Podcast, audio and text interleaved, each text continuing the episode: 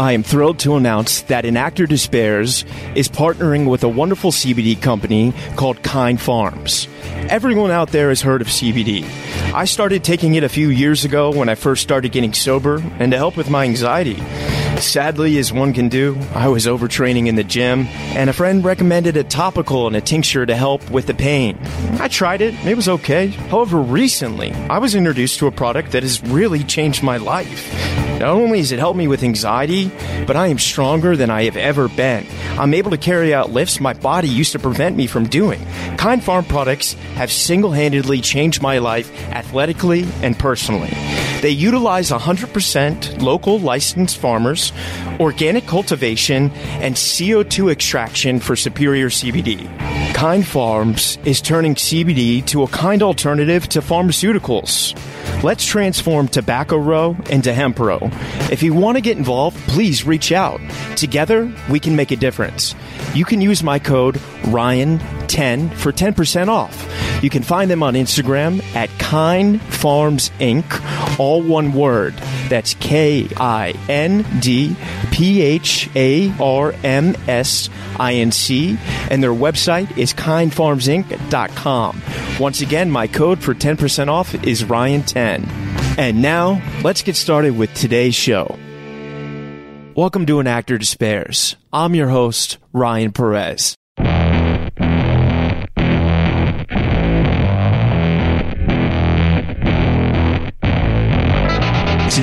On An Actor Despairs, we have truly one of my favorite actresses, Amy Hargreaves. You know her from films like Blue Ruin and TV shows like Homeland and 13 Reasons Why.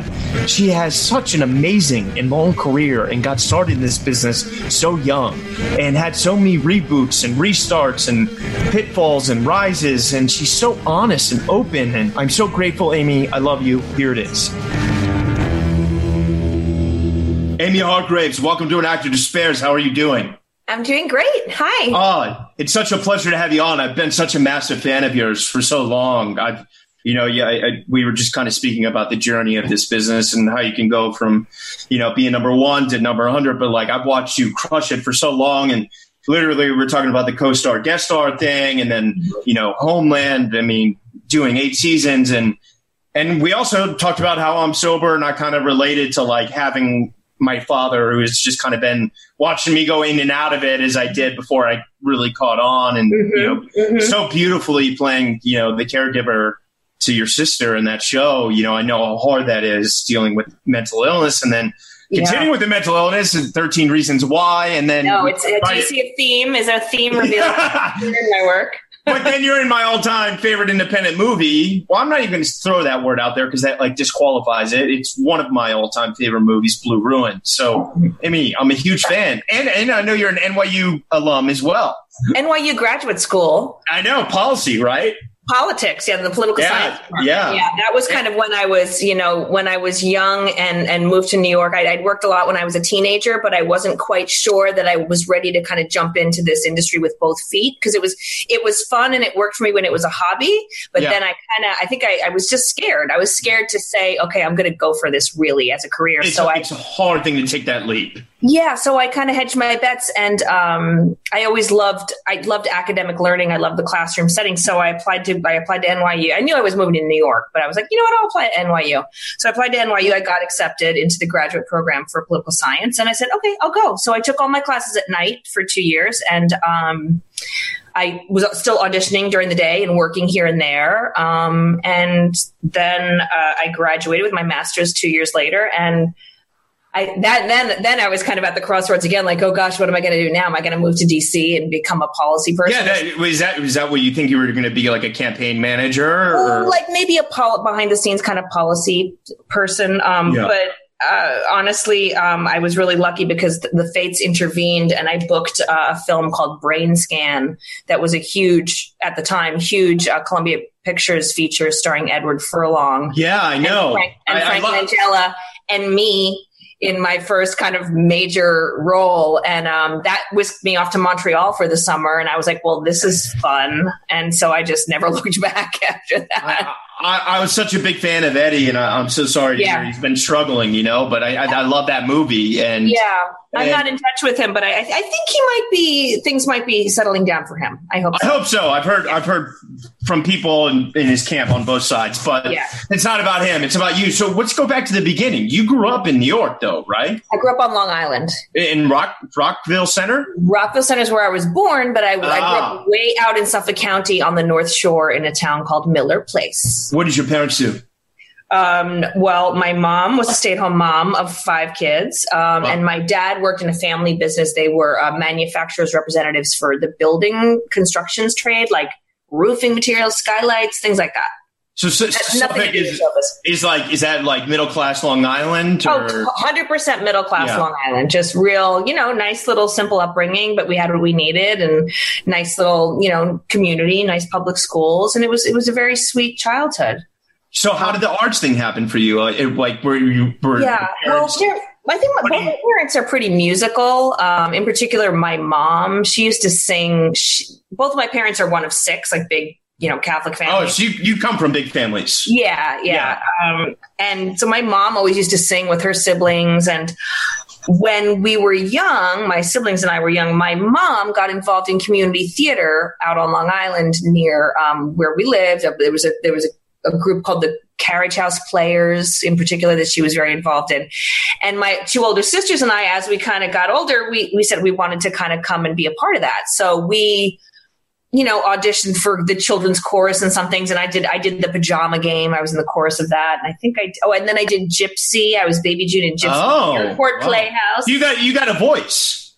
Oh yeah, yeah, yeah. I can sing. Yeah. I can sing. Um, well, I could sing. I, I don't know. I still can sing. And then, and then during all this time where we were just kind of having fun with it and kind of accompanying my mom who would have a part in the show, um, there were you know there the, there were these open auditions. They still do these things but you know on the news like at you know like oh there's an open audition for the movie annie basically was yeah. what happened and what's, what's his name? Long island hero. Eddie burns? Was he working at this point? Not or? yet. Oh no this was no. when i was 10 years old. This was i was okay, got it, got maybe it, got a couple years younger than me or my age-ish so he would you know this was before that um, so, so Alec Baldwin was the Long Island hero of, your, of your yeah, but probably not even. He was probably starting to work, you know. But um, so I went in. I begged my parents. I found we found out about this, you know, thing on the news, and I maybe people from the from the community theater mentioned to my parents, like, "Oh, you should bring Amy. You should bring Amy. My my music teacher at school. You should bring Amy." So we they took me into this open audition at the Plaza Hotel there were like li- lines of girls around the block at the Plaza Hotel. They made a whole thing out of it, you know?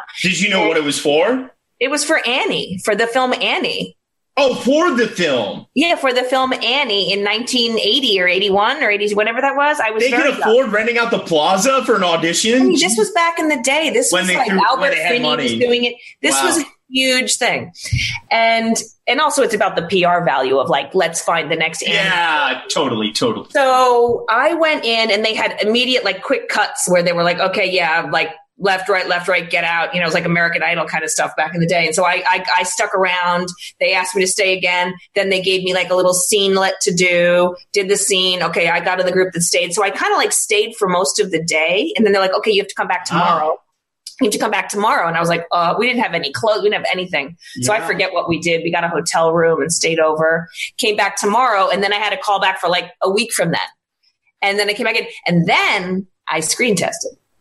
I was invited back with a tiny group of girls to screen test for John Huston in a little amphitheater. Yes, the director John Huston, a little amphitheater somewhere. I don't even remember where I was.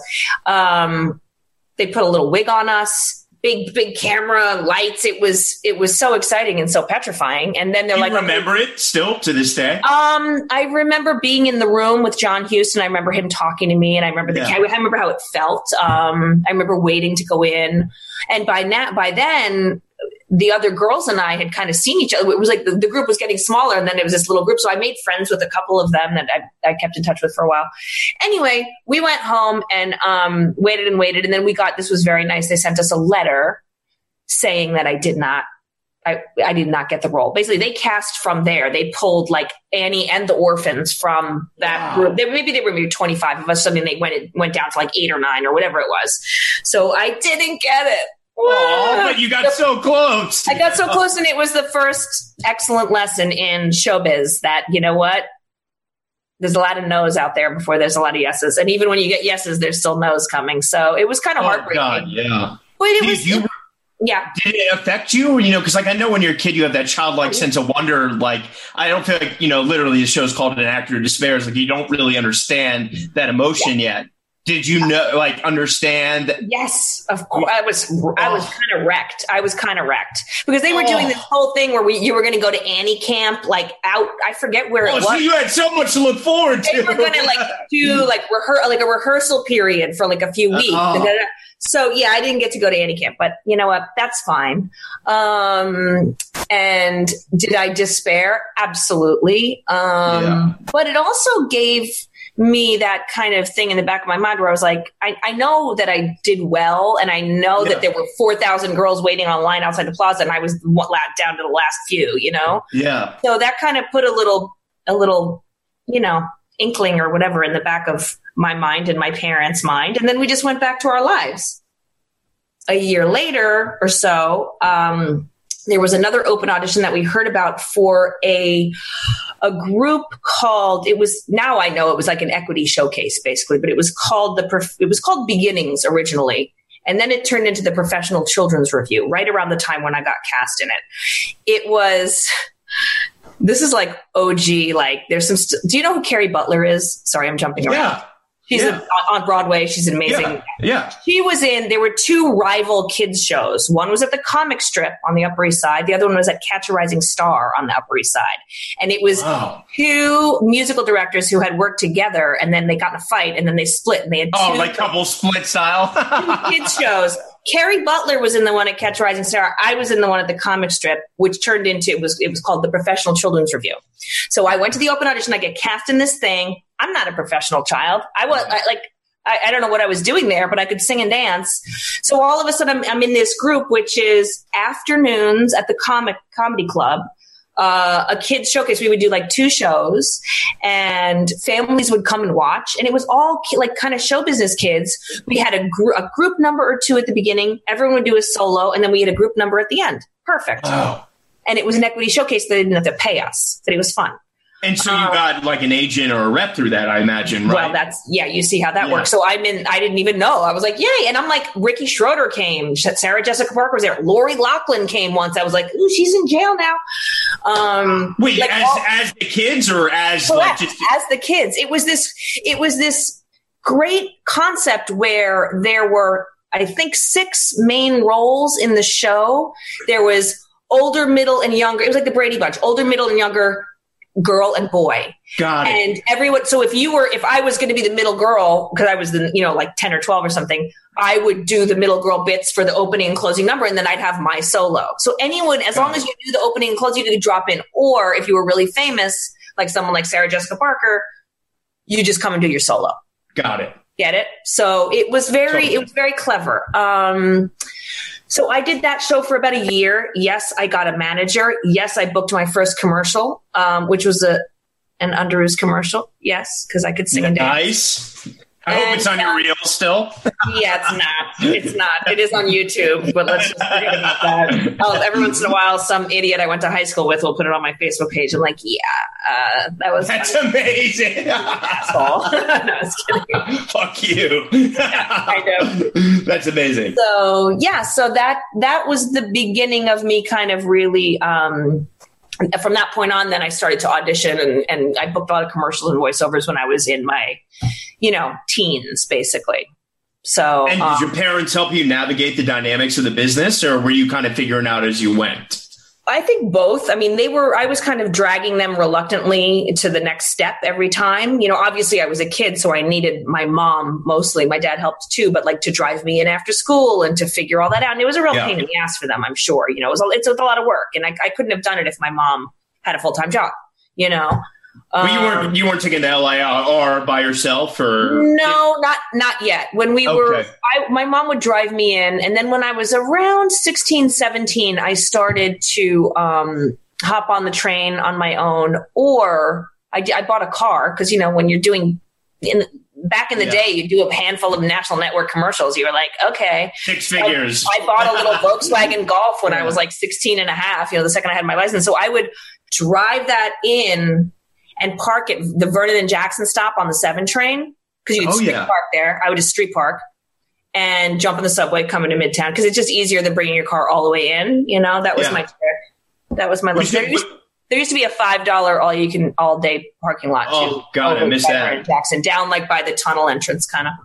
Do you have an idea of what other kind of like legit thing? Like, were you doing Broadway, film, TV, or So- was it mainly commercials? It was it was main it was totally commercials and voiceovers. Um, and I would audition for bigger things, um, but I never quite stuck it. I I, I the closest thing that I got to was um, there was a movie with Jon Voight called Table for Five. He was like he played like a divorced dad and he had like five kids, whatever. And I was like one of those kids. And uh, I, I screen tested for that, and I met I read with him. And I'll never forget it because I was I, I was I was young. I was maybe twelve or thirteen, and I didn't know who the hell Jon Voight was. Um, Yeah. And I'm going up in the elevator with my mom to like the call, call back, call back, call back. And um, Jon Voight gets in the elevator. My mom was like, you know, all flustered. Midnight Cowboy, Midnight Cowboy. yeah. So you know, he was pretty kind of a looker back then. Um, so yeah, I Before never, I never, what? I said before he got on the Trump train. exactly. yeah. Um, so yeah, I never, I got very, very close and never booked anything huge, but um, I had Yeah. lots of fun. I did an AT and T commercial. We went to Rome for that. You know, I, I was doing these huge. I would do. I did a lot of um, big budget song and dance commercials, which they did back then, where you would book the commercial. They would bring you into the recording studio with the orchestra. You would record the track. Then you would go upstate for five days to shoot a, a Duncan Hines crispy, chewy chocolate chip cookie commercial. And you're like, this is a blast. And they're paying you, you know, SAG, you know, for days. Yeah, because you know, they used to be SAG back then. They're not anymore. I mean, are they not, Doug and I? I don't know. No, no, they're not. Yeah. Commercials have kind of gone, you know, well, there's all these actors working Fi-Core. Don't even get me started. Yeah. well, Um, then talk, talk to me. Even even though you know you were doing commercials and you had occasional, like you know, you had you t- you, the callback, callback, callback. Yeah. When, when the college moment came, was there a moment where you're like, maybe maybe I should just keep auditioning, or No. was it imperative to you to go? No, it was imperative for me to to go to school for four years. I, first of all, I wanted that experience. You know, I wanted to Yeah. kind of. I wasn't ready to like in my mind to kind of move into the city and be like living in an apartment when I was 17 and a half. Also, Oh. like because I was the youngest, I saw like my siblings all do that. So I think I was like, oh, that's that's the next step. Um, but I did pick a school in Connecticut that was on the train line to New York. So I knew like oh, so you could still get back in if you needed. I was thinking to myself, okay, first semester, first year, I probably won't um, just audition. I'll just kind of be focused on school. But then I know that if I want to, I can be in the city in an hour on the train. So that's what I did. And so Wait, I went all college. Are you fluent in French? I am. How did it? Was that college? How'd that happen? Um, no, it wasn't. I I mean, I did take French in college, but I wasn't very good. Um, I uh, met uh, a guy and who was French. Who, when I went to, I went on vacation the first time in Paris, and my mother told me before I left, she said, "Whatever you do, don't bring home a Frenchman." I called her like halfway. I was visiting a girlfriend who who lived there, and I, you know, halfway through the trip, I called her like, "Hi, mom. Guess what?" So, um, anyway, this man, lovely man, eventually moved to New York. We got married, had two kids. Um, years later, we got divorced, amicably divorced. yeah. Um, he lives Yeah. nearby. We're raising our kids together. But of course, in the process of being with a French person for a long time, um, that's what happens, you know. And our kids are bilingual, so we we kind Wow. of live a, a, a kind of bilingual existence, which is good for the brain. That's amazing. I, I didn't know if he if he worked there or how that happened, so I no, had to I, ask. I need to let's manifest that because I yeah, let's do a French movie together. That's always been a dream of Are mine. you? How about you? Do you speak any French or? No, my last name's Perez. I should speak Spanish, but when I was growing up, I was like, "You're you're a white dude. You don't need to speak Spanish." And then I graduated NYU, and you know, then I did. I was getting in nightlife, and then I got sober, and everyone's like, "Diversity. Do you speak Spanish?" And I was like, fuck. Listen, there's always time. There's always time. Get that like Duolingo or whatever. I know. I need to go and move to Tulum or something and do Univision for a little and while. And just do like you know get in touch with your chi and, and get your Sure. Spanish on and stuff. so talk to me about that that college period before we go to NYU. Yeah. Were you doing drama there? I actually did. I never I never really did drama club in high school or like I didn't want to study theater. I made some mistakes. I didn't want We to did. study theater um, in college because I was kind of a bit snobby. Honestly, I was like, I'm already Yeah. making a living at this, you know. So I didn't know what the hell I was doing. I mean, I had I have good instincts, and I've kind of had good luck with that. But there was so much that I could have learned, you know, uh, kind of more in, in an academic setting uh, that I didn't um, because I'm stubborn, and I also am interested in other things. So I was studying other Yeah. things that I was interested in. But um, what I would do in high school and college is whenever something interesting popped up in the theater department or like the drama club or whatever, I'm like, ooh, I want to audition for that. So like in high Yeah. school, they did the Wizard of Oz. I'm like, okay, I have to, I have to, I have to audition for that. So I, I did, and I played Dorothy. That was fun. You Um, weren't going to like a Long Island LaGuardia, were you? It was just a normal. no, no, just No. a regular old public school. Yeah. Okay, that's amazing. And- Yeah. And, And, then, then, in high school, in college, then I also did a few plays. I did the Crucible. oh, Um, classic. Yeah, I, I played. I don't know one of the one of the young girls who freaks out. I forget which one. Um, Yeah, I forget what. Gosh, I'm sorry. I'm like my my brain is fried. Um, I haven't read it in a long time, so I wouldn't. I wasn't. I wasn't Abigail. I wasn't Abigail or whatever the Okay. main young woman was. Um, and then I did 1940s Radio Hour, which was so fun and a musical. And uh, I played cute little Connie Miller, and that was amazing. I did Bye Bye Birdie. aw, the classics, the classics. So anyway, Then- yeah. what happened in college? Like, was there an academic, you know, imperative for you to continue this on? Because, like, you know, talk to me about the grad school non-acting route. Like, Yeah. was there a moment of like, oh, I don't, I, maybe I should get something that can like help me make six figures a year, or, or was it none of that? It was never about money ever. Well, um it was always about what am i interested in you know Yeah. so i was a, i was very like american my I- undergrad i was i studied american studies with a concentration in history and political science at a double major. So i kind of put those two things together at nyu and studied political science with a concentration in american politics. Um and it's honestly it's just I, nothing more simple and it's what interests me. I'm fascinated by it. So was um, that a good experience for you at NYU? No, well, it was fine. Um, Yeah. It was fine. My um, advisor was very nice to me, but um, he was very conservative. So I was kind of like, ooh. Ooh, Um, weird. The NYU doesn't normally hire. yeah, this was this was the nineties. It was a Different while era. ago. Um, he was nice to me though. But what happened at NYU for me was that um, I realized that while I had the grades and the smarts to be accepted to that program, I was in seminars. You know, you're in small graduate seminars with people who were really, really serious about this um, this subject, these subjects for their it. life going forward. Where I was more kind of like just kind of doing what interested me. Yeah, interested totally. me, and I felt a little bit like a not a fraud. Um, because I was there doing the work, but that like I Yeah. felt like I wasn't as serious about this as um, everybody else was. You So- weren't going to go be at the UN for the next 50 years. Right, and that's yeah, like- yeah, noble and amazing, but they were like gunning for this stuff. And I was more like, oh, this is fascinating. So I, I was kind of like taking it more like an adult ed kind of thing. And everybody else was like on the career track, which, or the academic track, which is, you know, but And that you were auditioning- realized. You said during the school, NYU grad was at night, auditions were during the day. Yeah, I arranged my schedule so that I, there were classes that were available during the day, but I generally took the like the later um, evening, you know, classes that were available. I may may have taken a class or two during the day, but I, I asked that in the sense of like, was that a strategy of like, okay, if I book, I can just drop out or come back later? Absolutely. I had already been doing that undergrad for years. Not not not at night, but undergrad I would um, try really hard to have all my classes in the morning so that I could hop Yeah. on a one o'clock train and get in the city for an afternoon audition. I was also, you know, 17 playing 13 at the time or nine or 20 playing 15. So I, I needed to do Wow. the after school hours were still kind of valid audition times when you're when you're playing a kid, you know. They put the And audition did, w- was brain scan right after you graduated NYU or was that? literally the summer I graduated. I graduated in like May and it was like in July I was in Montreal. And talk to me about that experience. How was it, you know because like Eddie came out at T two, which was the Titanic of its time, you know, and I imagine you must. I mean, for those listening and especially the millennials, can like Eddie Furlong, what would he be the equivalent of now? Like uh, I don't know, like I.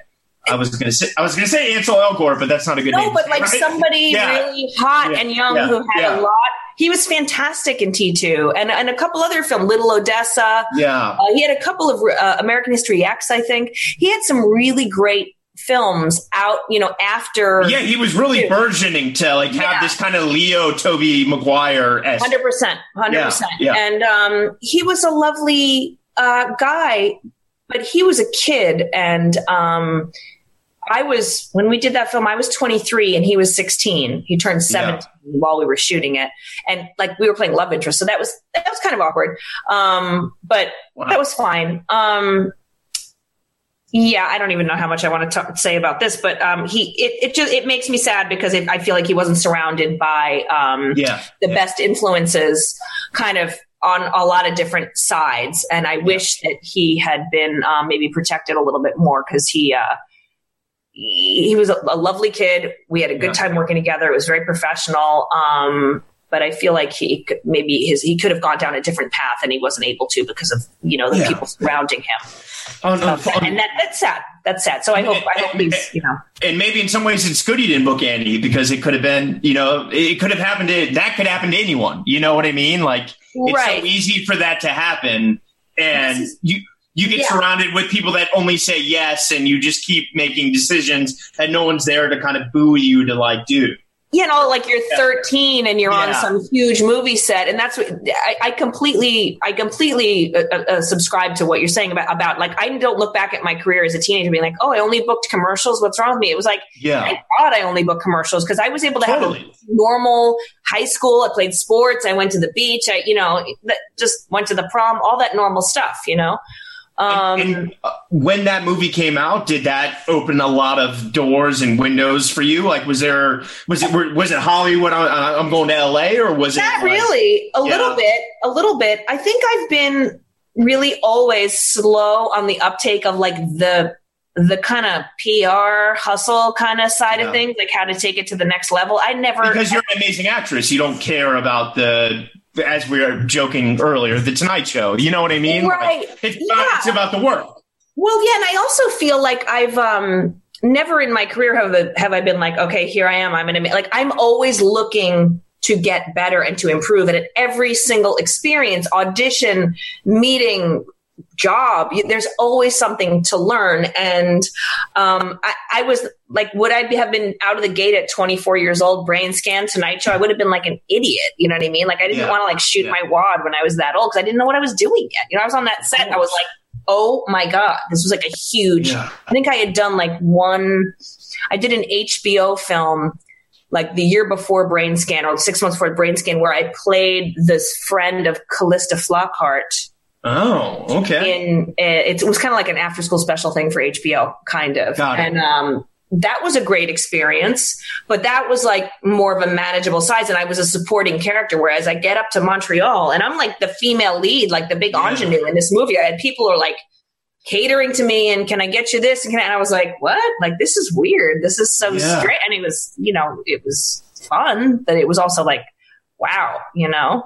So then, what came next for you? What what like what did you know? come next to me? Uh, um, let's see. I came back to New York, and um, I did work a lot actually after that. I, it wasn't it wasn't like doors flung open, but I, yeah. I was getting. Uh, it, I was an easier yes, you know. Um, you know what I mean? Like they, yeah. I was more hireable. Um, so I did a really cool movie for Sony um, that was going to be the next big thing. It was um, an interactive movie in 1994 called wow. Ride for Your Life, and they were Sony was retrofitting. They, they, they only did two theaters, but one in New York, one in LA. They retrofitted movie theaters with jo- a joystick in between the seats. With oh, I remember that. It was like a choose your own adventure movie. Yeah, okay. yeah. So we did. I think they only made two films, and it was it was kind of technically like a short film. Maybe it was like thirty or forty minutes long. I forget. But ours was about bike messengers in New York. Like they had some like rivalry in a race, and I was like the the love interest of um, Matthew Lillard. You know who he is? Oh, of course and, I know Matthew. Yeah. He played Yeah. one of the bike messengers, and I think he was my love interest. Yeah, he was super fun. And um, I also was the daughter, the wealthy daughter of Adam West. Yes, Batman. Oh, And Betty Buckley. Betty freaking Buckley. Um, they had some big corporation, you know, and I was the rich daughter, and we were like sponsored Yeah. rider. It was it was ridiculous. It was hilarious. Jon Stewart was no in it way. cameo because we had a big one of the big set pieces was a bike race in Central Park, like the Loop, Yeah. and he was like the master of ceremonies who was up on like the dais and was like announcing the thing, and then like did the starter gun. So Jon Stewart was in that, um, and that day was so freaking cold. We shot in Central Oh. Park in like January, December, January, and Oh. I almost died. It was so cold. Jeez. Um, and we had to have like fancy clothes on, uh, you know, because it was like a fancy race or whatever. Anyway, yeah. I'm babbling. Um, so that I did that after brain scan. What else did I do? I did an I did an after school special with BD Wong called I love BD Wong. He's great. Yeah. One of my favorites. yeah. That was called um when we shot it, it was called Magical Makeover, and then they changed it to My Special Angel. Wow. It was lame. I mean it was fun. It was cute. It was lame. Um for the for the viewers listening, can you talk a bit about what you know in this late '90s, early 2000s, the content landscape looked like? Because like at that time, it was just CBS, NBC, ABC. that's right. That's right. Made, made for TV specials were like the big, Yeah. you know, like things, and then Yeah. movies. That's right. Huge films. Yeah. Yeah. So uh, don't forget movies of the week. Okay. And Hallmark Hall of Fame movies of the week were like the the HBO content, like the fa- the, the classy like movies of the week were kind of like slightly. They're not the, like the Hallmark Christmas movies now. no, not Hallmark Uh, Christmas movies. So it was Yeah. there was movies of the week. Um, which were just movies made for television. And then Hallmark Hall of Fame movies of the week were like elevated material. They would bring in fancy, you know, fancy actors and things like that and really like elevated content. So, um, oh, wait, I forgot to mention after Brain Scan, I joined Equity and I did my first off Broadway play. So I started, I Oh, started amazing. theater back in New York. And that was a, that was a, I feel like I'm jumping all over the place, but that was No, a, no, it's okay then. It's that was a moment like after I did brain Scan, scans, like, ooh, do I move to LA and get like be famous and do that? I was like, no, ew. So I just stayed in New York and I like did an off Broadway play. You never it did the LA thing. Um, I would I would go out like I would go out when they flew me out. You know what I mean? And then I would because you used that used to happen. They used to fly you out to test all the time, like a couple times a year. Oh, I'm flying out to test. Put you Great. first class and put you at the Waldorf. Yeah, that doesn't yeah. Now, like when I when I tested when I tested for for Thirteen Reasons Why, it was literally a self tape in my it, like. I did the original self tape in my bedroom, and then they're like, "Okay, they want to test you." I'm like, "Am I getting flown out?" They're like, "No, no, we just need to self tape again." I was like, "What?" Oh my Like, so- god, that's I'll just amazing. like a blowout. I'm like, I'm like going to do it with like better hair and makeup. I'm like, are there any notes, acting notes? No. I'm like, okay, so we're just. Gonna- That's amazing. Yeah. So back then, the landscape was kind of a little simpler, um, probably a little less work. I feel like there's more there's more projects out there now. You know. Mhm. Um, but I I was very busy. I was busy. I always did voiceovers. Also, even when I kind of pulled back on the on camera stuff, um, I was always really fortunate to do a lot of voiceovers. So I've been, you know, the, I was the voice of Nickelodeon for a year, which was Wow. like when I was pregnant, which was the best. I got so lucky, so lucky to get that job. Um, I was just going and recording like four times a week for like a half an hour a day, That's just like interstitial, kind of like you know, like credit crunch. It was the credit crunch when the credit would go over, the, and we'd be like coming up next, the Angry Beavers next on Nickelodeon. It's like somebody has to do it. It might as well be me, you know. I, I imagine because you know you, you you've been such an amazing actress and you've worked for so long. Did you have like a company of friends that you know that are still working that you would see going up for the same parts as you often? Oh, yeah. yeah, Absolutely, and that and that that has Like I could see you and Claire Danes going up for the same part all yeah, the time. she's she's younger than me. So you want to know who I used to go on auditions with back in the day? Who I like? Yeah. I'm still, yeah, um, Jennifer Garner. I used to see all the time in the '90s before she moved Wow. to LA. The nicest person you've ever met. Well, you know, like audition rooms can be weird. She would always Yeah. a big hello, a really genuine, and I was like, so when she booked whatever she, I forget, Alias, The or- Bradley Cooper show. Yeah, yeah, that one. Yeah, yeah. um, Jennifer Garner. Or yeah, No, not Jennifer. Not Jennifer Lawrence. You're thinking about No. Jennifer. Lawrence. Wait, You meant Jennifer Lawrence or Jennifer Garner? No, no, I mean Jennifer Garner. Jennifer Garner booked Alias, right? Alias, I think, was the thing that made her pop, right? Yeah, that was Bradley Cooper's first thing too. Are you kidding? He was in that. See, I didn't even. Yeah, yeah, that. yeah. So that was his had no first idea. thing. Yeah. Okay, so anyway, Jennifer Garner was always lovely. Um, who else would I see around? Selma Blair. We worked together um, on a. I in a couple years after, like probably 96, 97, I was a series regular on a CBS show that shot here, well, in Bayonne. Um, Okay. And I was a series regular, and Selma got hired as a recurring to play like one of my character's friends. So we became friendly. And then she moved to LA and became a huge star. And I'm like, I'm home in New York, like pregnant, like, Jesus Christ, all right, everybody's getting famous except me. oh, it happened. But uh, It's all right. Talking- It's good. in, in, in, in the in the late nineties, like were you going? I know they're a little bit more intense and very specific in what they cast, but were you going up for like Oz or The Sopranos ever? Were you obviously? I, I read for the okay. So remember I mentioned let's go back that first off Broadway show I did in 1994, which got me my Yeah. equity card.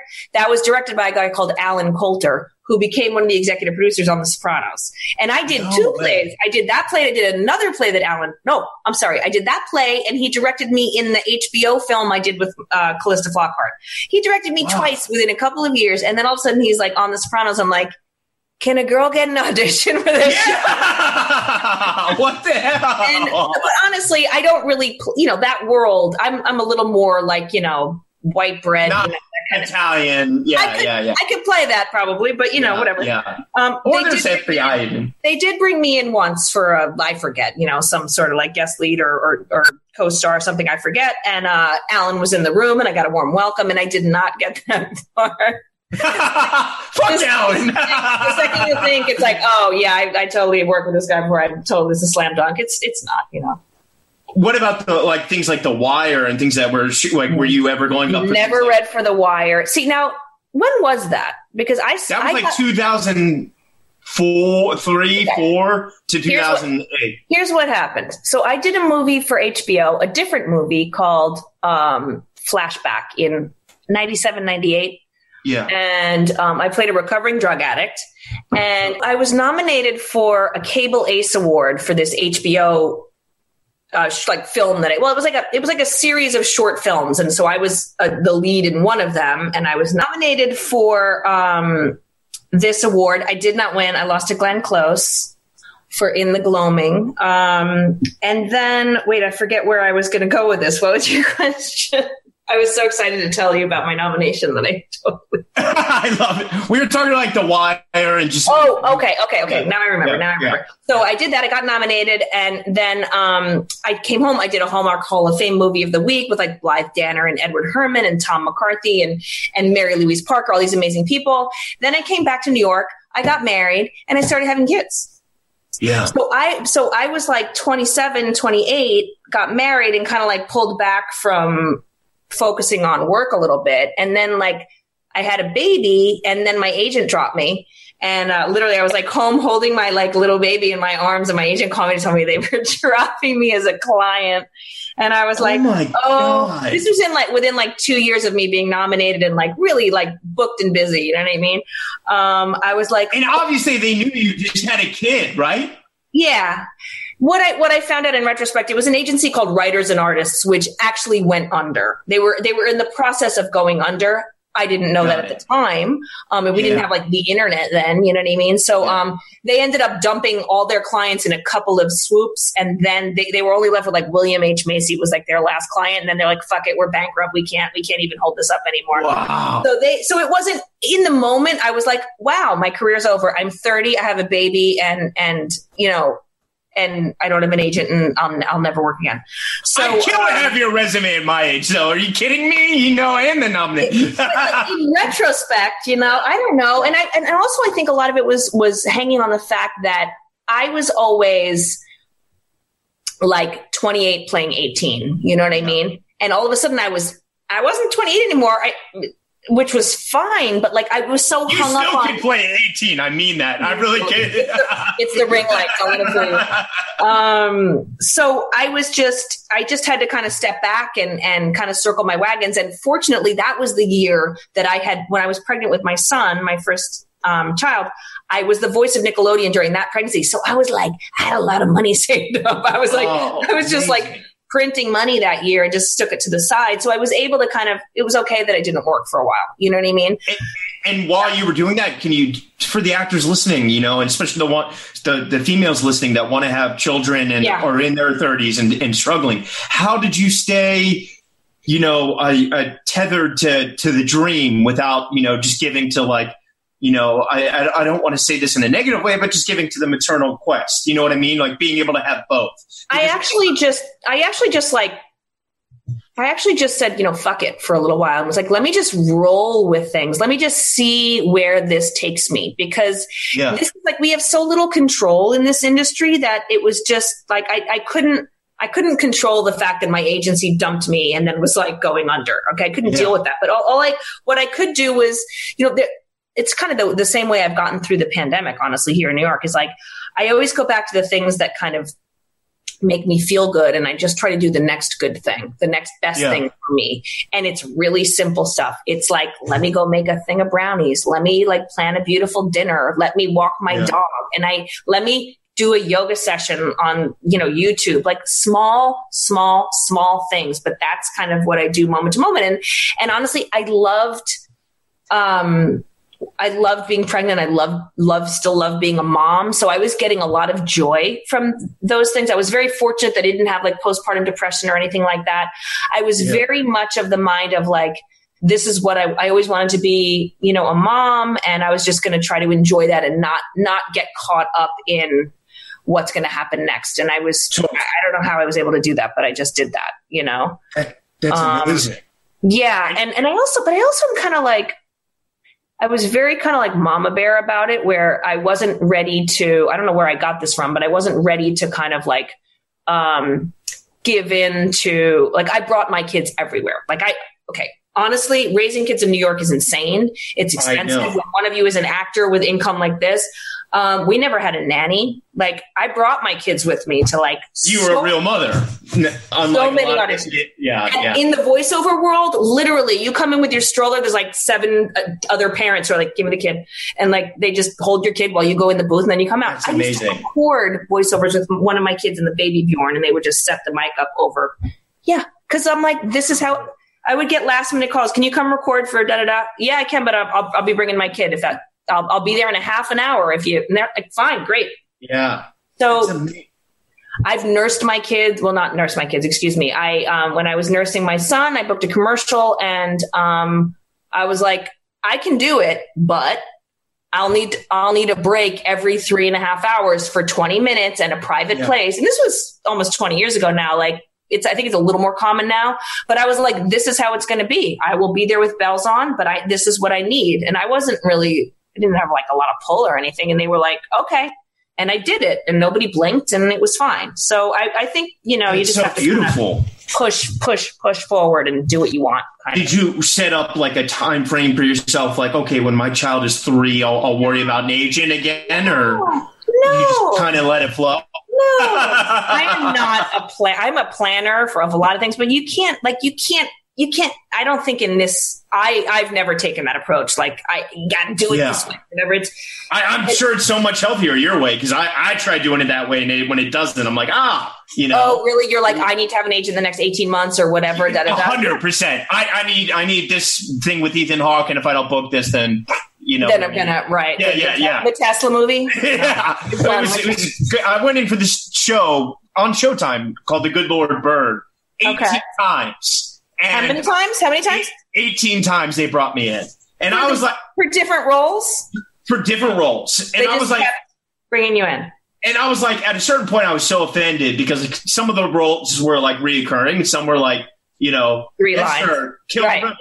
And I was like, just fucking give it to me. You right. know what I mean? All right, hold on now. I don't know if you want to name names, which casting office this was, but um, you don't have I'm to. sure it was the same. It was the same. Well, they've, they've been really great to me. Erica Arvold, I love you.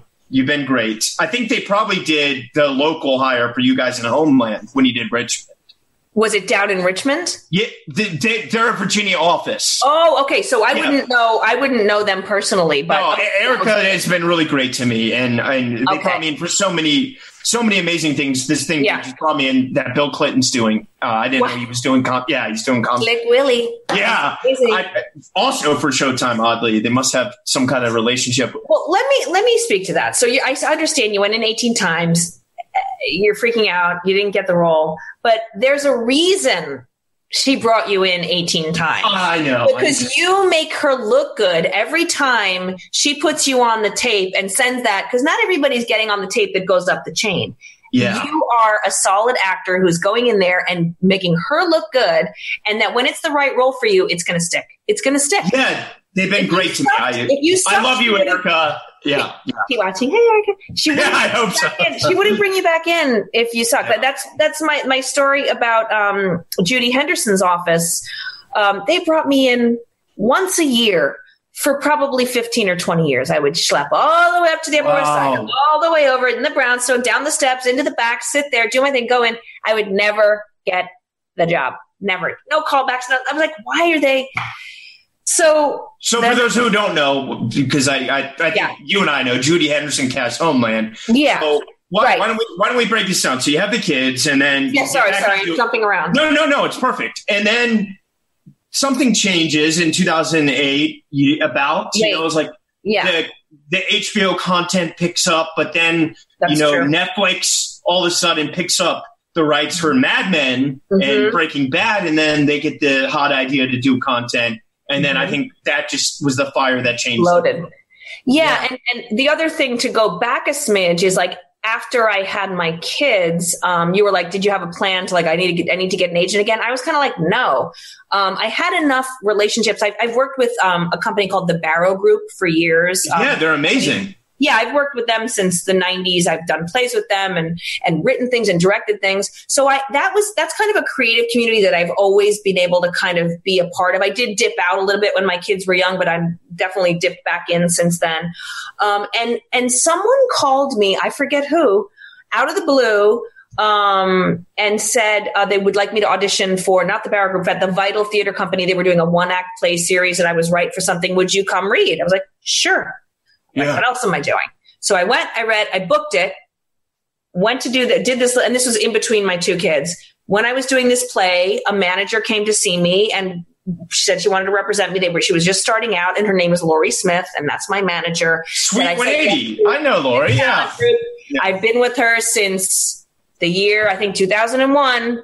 And she is, I give her so much credit for kind of reintroducing me to the industry. Uh, You know, obviously I'd worked so much and nominations and theater and all these things, Yeah. but like I was a kid kind of, you know what I mean? Yeah. So she was like, let's, let's kind of start over here. Like you've got So you, you do, I'm glad you said that. You do feel like in some ways this was just a, A- a new a a, new beginning. Yeah, yeah. Absolutely, absolutely, absolutely. Like when I was in like my twenties, like I never wore makeup to audience. Like I didn't, I didn't play the game at all, which is fine. You don't have to play the game, but I was kind of like, I was always playing so young that I could just kind of like Yeah. roll out of bed and go in and do it, you know. Whereas it kind of took a little more like strategies in my twenties, Yeah. you know, to figure out okay where where are we gonna what's you know not what's my brand, but like you know like I needed to kind of figure it out, be, be a little more strategic about it.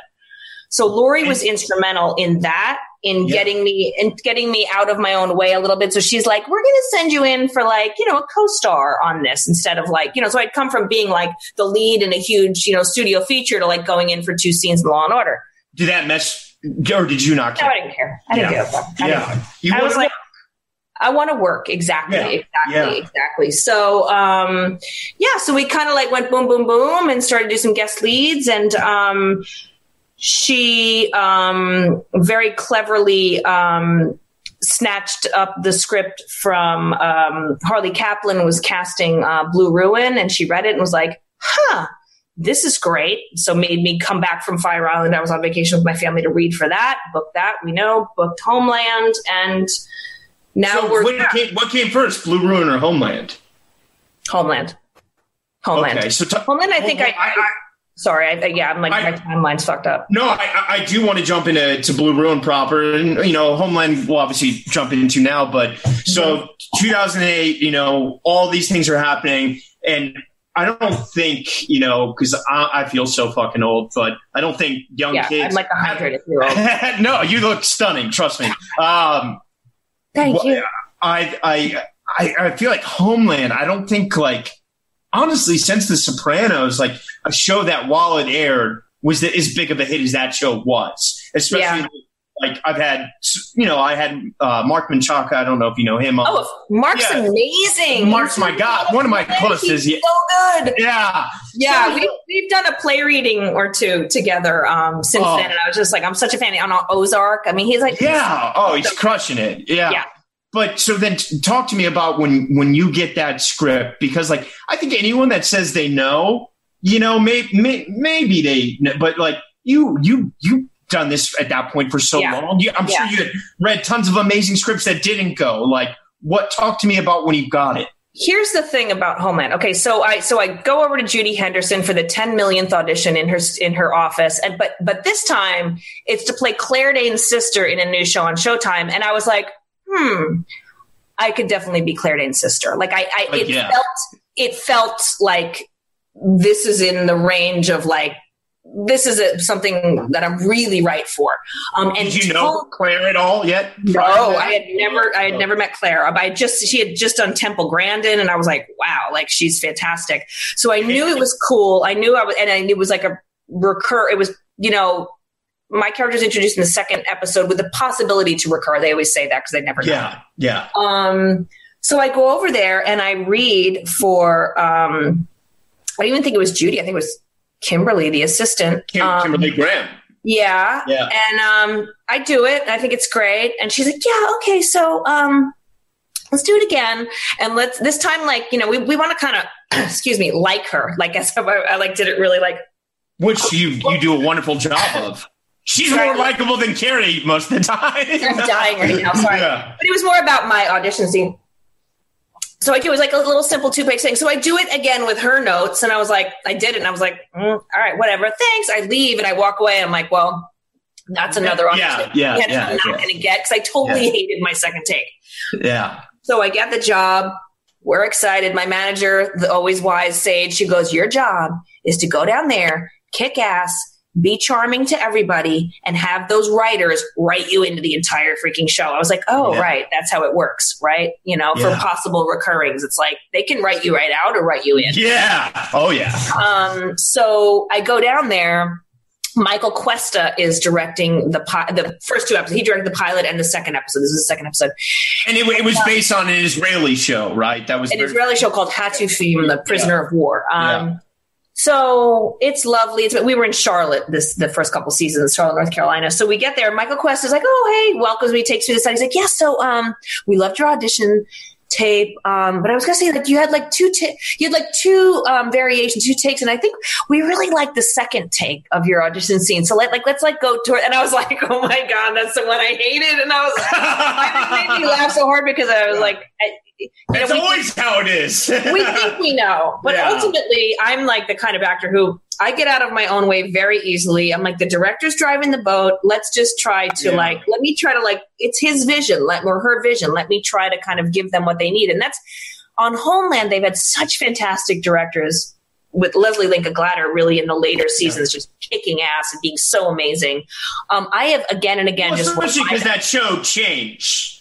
You Yeah, know, it when, when Damian Lewis is leaves, it, it's a, it kind of becomes a new show. Yeah, there was kind of Yeah. a reset with you know Claire as the real main centerpiece. Um, and I have And again you. and again, a little bit, except for Yeah, season, no. except for seasons um, five and six where they didn't have me around They- at all. they- but I, I came back with the a vengeance. Germany season. That was Germany and New York. Yeah, I wasn't in Yeah, yeah, But um, yeah. yeah. season seven they brought me back with a vengeance. So that was that was really Was that the. Richmond one? Yeah. How was that experience? That's my hometown. Listen, Richmond is so cool. What a cute Yeah. little city. Did you Um, go to Edo Squid? What's it called? Edo Squid. It's like the most popular Italian restaurant there. I don't think I actually did go there. I would go whatever was within walking distance of our hotel, which I can say it now was the um, Hyatt. No, No, no, the not the Hyatt. Um, Jefferson. No, not the Jefferson. The Oh. I the wanted. fuck, Showtime? Spend that money. no, it was the Hilton. I'm sorry, it was the Hilton. Oh, it was the Hilton right across from the from the Marriott. Yes, correct. Yeah, right across yeah. the Marriott. Yeah. So I would walk down to there was a cute little like setback, like I- triangle I- Cezanne. Jew- Jewish deli right there and Yes. everything. Yeah. You know, a small restaurant called Cezanne, and then there was like French bistro. I would go to a lot. Um, yeah, there were some really great places within walking distance, and that's that's always fun to. Um, it's just fun to be on location and explore new cities. You know. Um, I mean, you. yeah. No, you said you missed two seasons, but was it was that a good ride for you? I mean, because you, you're a huge part of that show. You know, I mean, you're the one who who. the whole show was amazing, and season seven in particular was crazy because that's the. I mean, spoilers. You guys have had a year and a half to watch it. That's when we go to court and I get custody Yeah. of the baby or Franny, who's not Yeah. a baby anymore, and it was just so like heart wrenching and emotional for us. Me and Claire, we were just like, we would like start to rehearse Yeah. and just be like, ah, we're like, okay, wait, stop, like let's get our act together here. We don't need to be crying all the time. Um, I think that was 100 percent my favorite of all the seasons. It Not just because was? Richmond. Yeah, yeah, yeah. I really thought season, was. season one was pretty good. Oh, and to go back to uh, your Yeah. original your original um when you brought up homeland you were like you know could we have known that this would have would be so great like when i read the script i actually didn't read the pilot script because those those things are all very kind of kept under wraps so somehow Ah. when i auditioned for episode 2 i think i only had my sides or me no i think no i had i had the full i had the full episode but i hadn't seen or read the pilot so it wasn't until. I booked the job, I get down to Charlotte, North Carolina, and another actor called Hrach Titizian, who's amazing, who was in the first couple seasons. He played a CIA analyst. He had gotten like a DVD of the pilot that they gave him so he could watch it. We went to his hotel room and we're like, oh shit, let's watch this show that we both just got cast on. Let's see. So we sit down, we watch it. We were like, oh my God, it's so good. yeah. so Like good. Barack Obama loved the show. It was. It was. However, and this is an interesting little thing, it was the original version of the pilot, and they were in the process of reshooting bits of it because Morena Baccarin was not in the pilot. It was played by another actress who was recast. I think I heard that. And Yeah, and, and she, honestly, she was the uh, so we saw the the version of the pilot with the other actress, and it was Yeah. still fantastic, and she was great. She was great. Yeah. I, I don't know what I don't know what went into their thinking. She, she well, I think Mar- Mar- Morena and Claire had a really long history. I mean, they grew up together. I think This is true. Yeah, they were friendly Yeah. when they were young. I don't. Yeah. I don't know if that had anything to do with anything. Um, Okay, I think okay. it might have been more. Maybe the the woman who had the role originally felt um, like she could have been related to me and Claire. You know, um, kind of like very so they similar. a, a juxtaposition. Yeah. Right. Whereas Morena, like visually, kind of felt a lot different than, which would help because Brody's with like both of them. So you know, Yeah. Yeah. does that make sense? Yeah. What I just said. Hundred percent. hundred percent. So who And- knows and- why? Who knows why casting makes decisions that they make? What, what's the name of the, the late great actor that played your guy's Jim father? Jim Rebhorn. Jim Rebhorn. Uh, yeah. Love him. Rest in peace. Such yeah, what a career that guy had, huh? Yeah, God. I, I mean, Bill Pullman, everything. Independence Day. You know what I mean? Like, He was in yeah, everything.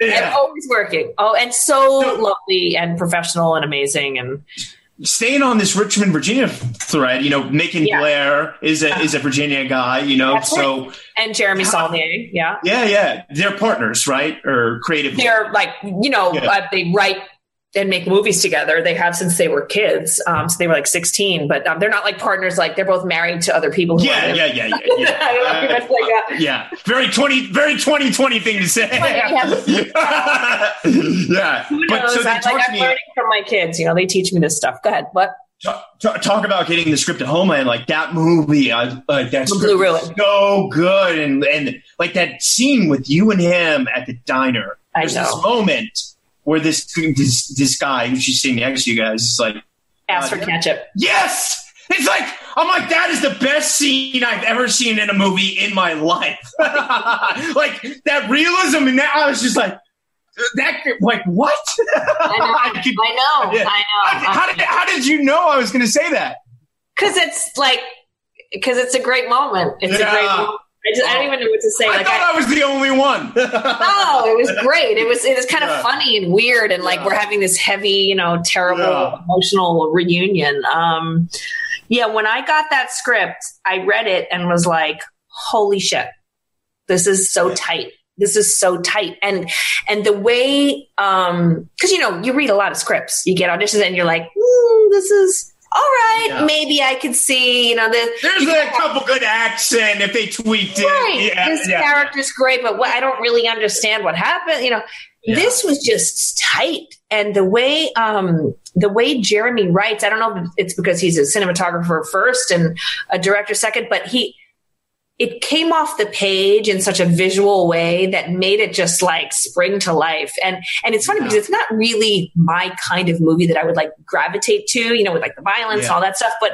but it didn't matter. I was like, this is amazing, and this character is amazing, and this relationship is amazing. And so um, I was on vacation with my family, and we had rented a house on Fire Island, and I was like, I made my kids run lines with me for no way yeah. Yeah because it was such a big like it was a lot. It was a lot of talking. Yeah. it was like a big monologue kind of. And that scene got cut down. It was the, what we shot was more.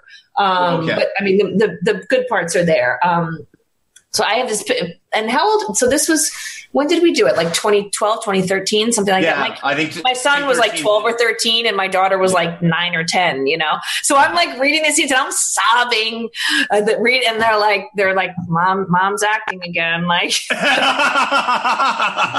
I left, I left Fire Island for the day and to, you know, came into the city to read for Harley Kaplan. And, um, and it was, and I think Jeremy was. Oh wait, sorry. My dad's staying with me, and he just came in the room. Hi, Dad. I'm almost done. Hi, Dad. Sorry, uh, sorry well, I'm. I know I'm. I'm no, dragging you on. No, it's fine. It's fine. So anyway, I'm just. I'm, I'm. And there was like an air conditioner unit in the room, so it was hard to hear, and it was. But I, you know, I, I, I did the audition. It went well, and they. I think. I think. Macon and Jeremy told me I was like one of the first people who came in to read for it, and they were like, "That that's it. But like, no, what, no one more. Yeah. No, but then they were like, well, that, like they were kind of young. You know, they we were all kind of figuring it out. They were like, well, we I, we should, should we should see other people, I guess, right? So they, they kind of like saw other people, and then they're like, nah, you know, it's. But but then that became the, a festival hit. Like it, we it went. To, we went to Cannes with that. I mean, yeah. never in a million years would I have imagined that it would do that. You know, a director. How, how did that feel? Just that experience to be a part Hilarious. of that. Yeah, I'm so glad you used that verb. I mean, yeah. we were like, what? You know, this is crazy. And there were like 10 of us. We rented a, we rented a, um, well, first of all, when I found out about Cannes, we had just I just gotten Fred the dog, who I adopted from Puerto Rico, and I was walking him, and I get a text from Macon that just said Cannes. This was in like March or whatever. I was like, "What?" Because we had gotten into Sundance. We got rejected. They kind of did really fast post production. Sundance is so pretentious. Fuck Sundance. So ew, yeah, yeah. Um, so they Sundance gave them notes and was like, "We kind of love it, but like it's not there yet."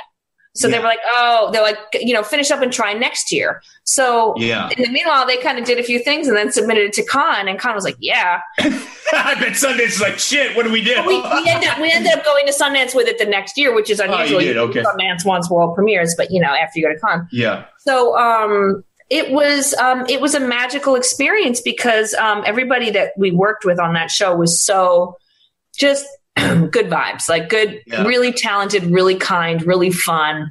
So we had maybe 10 of us rented this, you know, top floor, like walk up, you know, nine flight walk up and, you know, near walkable to the, the Croisette and everything. And we were kind of in and out and kind of, you know, had some fun and ridiculousness and, and, but we're ultimately there to, to premiere the, sorry, premiere the movie. And like, as we were getting ready to go to the premiere, um, everybody had their laptops open and you know we're in various states of fixing bow ties and you know the producers are watching youtube tutorials on how to tie a bow tie. You know it was like that kind of thing. And um, that's so funny. Yeah. you know, everybody was pretty young. And um and the variety review for blue ruin popped in right when we were literally getting ready to walk out the door for the premiere. And um, it was like a love note to not just the yeah. film, but pretty much everybody who was in the room. Like the uh, editor was there, like producer. It was we were all just like stunned and yeah. And we walked out on air and did the premiere, and then went had a little after party in like somebody's you know fancy hotel room, and and we're drinking champagne, and they were in the back room with um Radius, which was a sorry, Rip Weinstein Company subsidiary Oh, like genre yeah. stuff. So the Radius people, they were in the back room negotiating. The doors fling open. We have a deal, and the movie got sold. And that was it. And then we had fun for the rest of the you know few days that we were there. That's amazing. Hilarious. And then, you know, I, I, I want to make sure you get out in time. So talk to me okay. totally chip, chip Yeah. tonally about, about 13 reasons why. Like, is it hard for you to pivot from, you know, this kind of like, I mean, really kind of, I didn't even think about this, but digging into your political background, this Mhm. like extremely political, amazing action show. Yeah. And then you do this like kind of violent movie. And then you Mhm. got something that's like this teen angst thing. Was Yeah. that, you, wait, were you looking to make a, a tonal shift or did that just kind of happen that way? No, no, I wasn't looking to make a tonal shift at all. I was looking to, you know, pay my mortgage. Um, honestly, I have a kid in college. I love it. Yeah, we are Um, going to survive. Yeah. So I'm I'm the kind of I'm I'm open and up for kind of a lot of different experiences. I pass on things, sure, but honestly, like I my I had two teenagers at the time. I knew about this book, Thirteen Reasons Why. Um, it was Oh, also did. being executive produced by Tom McCarthy, who literally just came off the win for um, Spotlight. for Spotlight. He had just won the Oscar, and this was literally his follow up. Great wire actor. Great wire actor and also Yeah, yeah. Hallmark Hall of Fame castmate of mine Oh, 1997, no. who I've known Love for 20 that. years.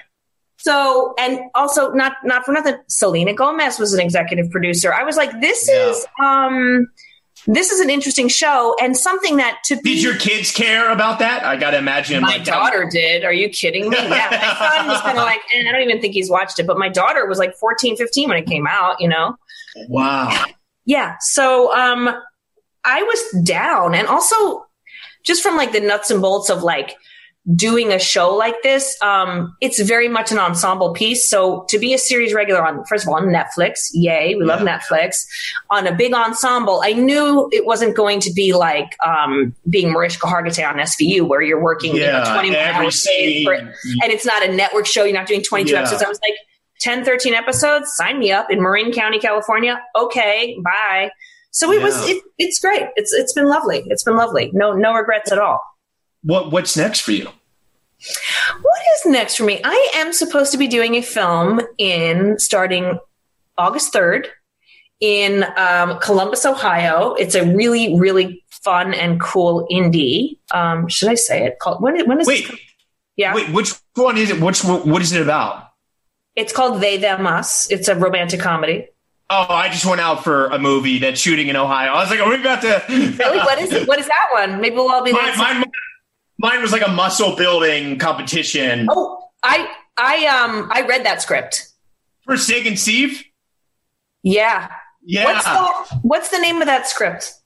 Uh, I can't even remember, but it's, It's kind of like seedy, seedy, Yeah, underworldy, kind of like. steroid gay. Yeah, yeah, yeah. I read that script. Yeah. I kind of think that's a cool. That's a cool project.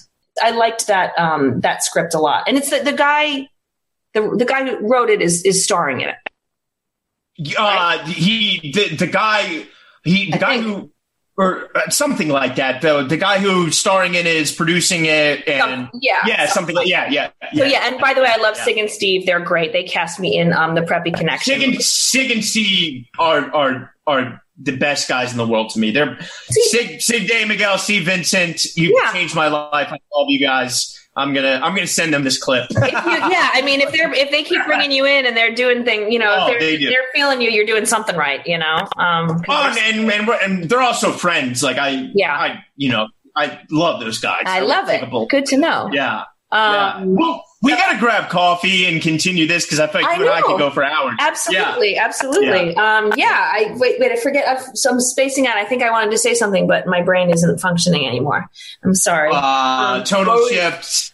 Uh, yeah. You're doing a Columbus movie August 3rd. Oh yeah, so I'm supposed to be doing. That's right. I'm supposed to be doing this indie um, August third, which I'm really excited about. It's like it's lighter. It's a romantic, like a blended family romantic comedy, which I really feels fun and um and um but here's the, the the big question mark is with the new protocols the coronavirus protocols are we going to be Yeah. able to kind of get it done but i'm re- I'm, I'm actually really um grateful and and kind of excited to see how the the the filmmakers and the producers are um kind of getting their act together and kind of making sure you know they're following along and figuring it out and planning and it's because it's not it's not they're not easy hurdles to get over to make a safe a safe set in the times of corona yeah. um, it's expensive it's complicated and they're they're really trying to trying to nail it so we'll see but I, am I'm I'm, optim- I'm optimistic final question you know as, as someone who's had such an amazing career and as had recent wait what hold on here comes fred oh is it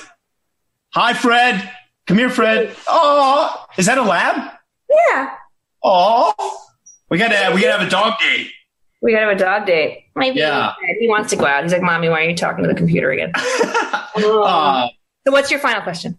So, for for all those actors out there that you know either are you know the young Amy or you know the mm-hmm. that just had the kid like the old Amy. no, the, you still look eighteen. um, what what would you say for people that are like you know either just got dropped or don't have an agent or just yeah. trying to trying to figure this out and are have no idea yeah. I think that something that has helped me um, throughout all of it has been to um, really find and um, and cultivate a creative community that uh, is positive for you, whatever, however that, however, however that takes shape for you. So for me in particular, it's been a part of that has been the, the people I love at the Barrow Group, actors yeah. and actresses and creators who I've known on, you know, some of them for for years and years and years. But then also like this community of the actors you bump into at auditions. You know, remember remember auditions? Um, yeah. Remember being in the room with people. You know, um, yeah. I met rest in peace. yeah, we yeah. we have we have um, we can like lift each other up or take each other down, and I feel like I've always tried to kind of like bring up other people that I know in the industry, just in terms of like being positive. And it's hard because it's a competition for a lot of people. Um, but um, I would say gravitate towards those creative people that you that that lift you up and um, and inspire you. So, and that that's kind of helped me get through the the, the tough times. That's amazing. Well, Amy, thank you so much for coming on and, and, and let's do it again and let's hang out it. soon. And I got so much love for you. Thank you. Thank you so much. This was really fun. Keep me posted. Yeah, this was a blast. I will. And it's going to go live on Thursday and have fun with your dad. I will. Thank you. I'm going to take right. the dog now. Okay. All right. So much love. All right. Thanks, bye. Dad. If you like the show, rate, review, and subscribe wherever you listen to podcasts. Thank you for listening.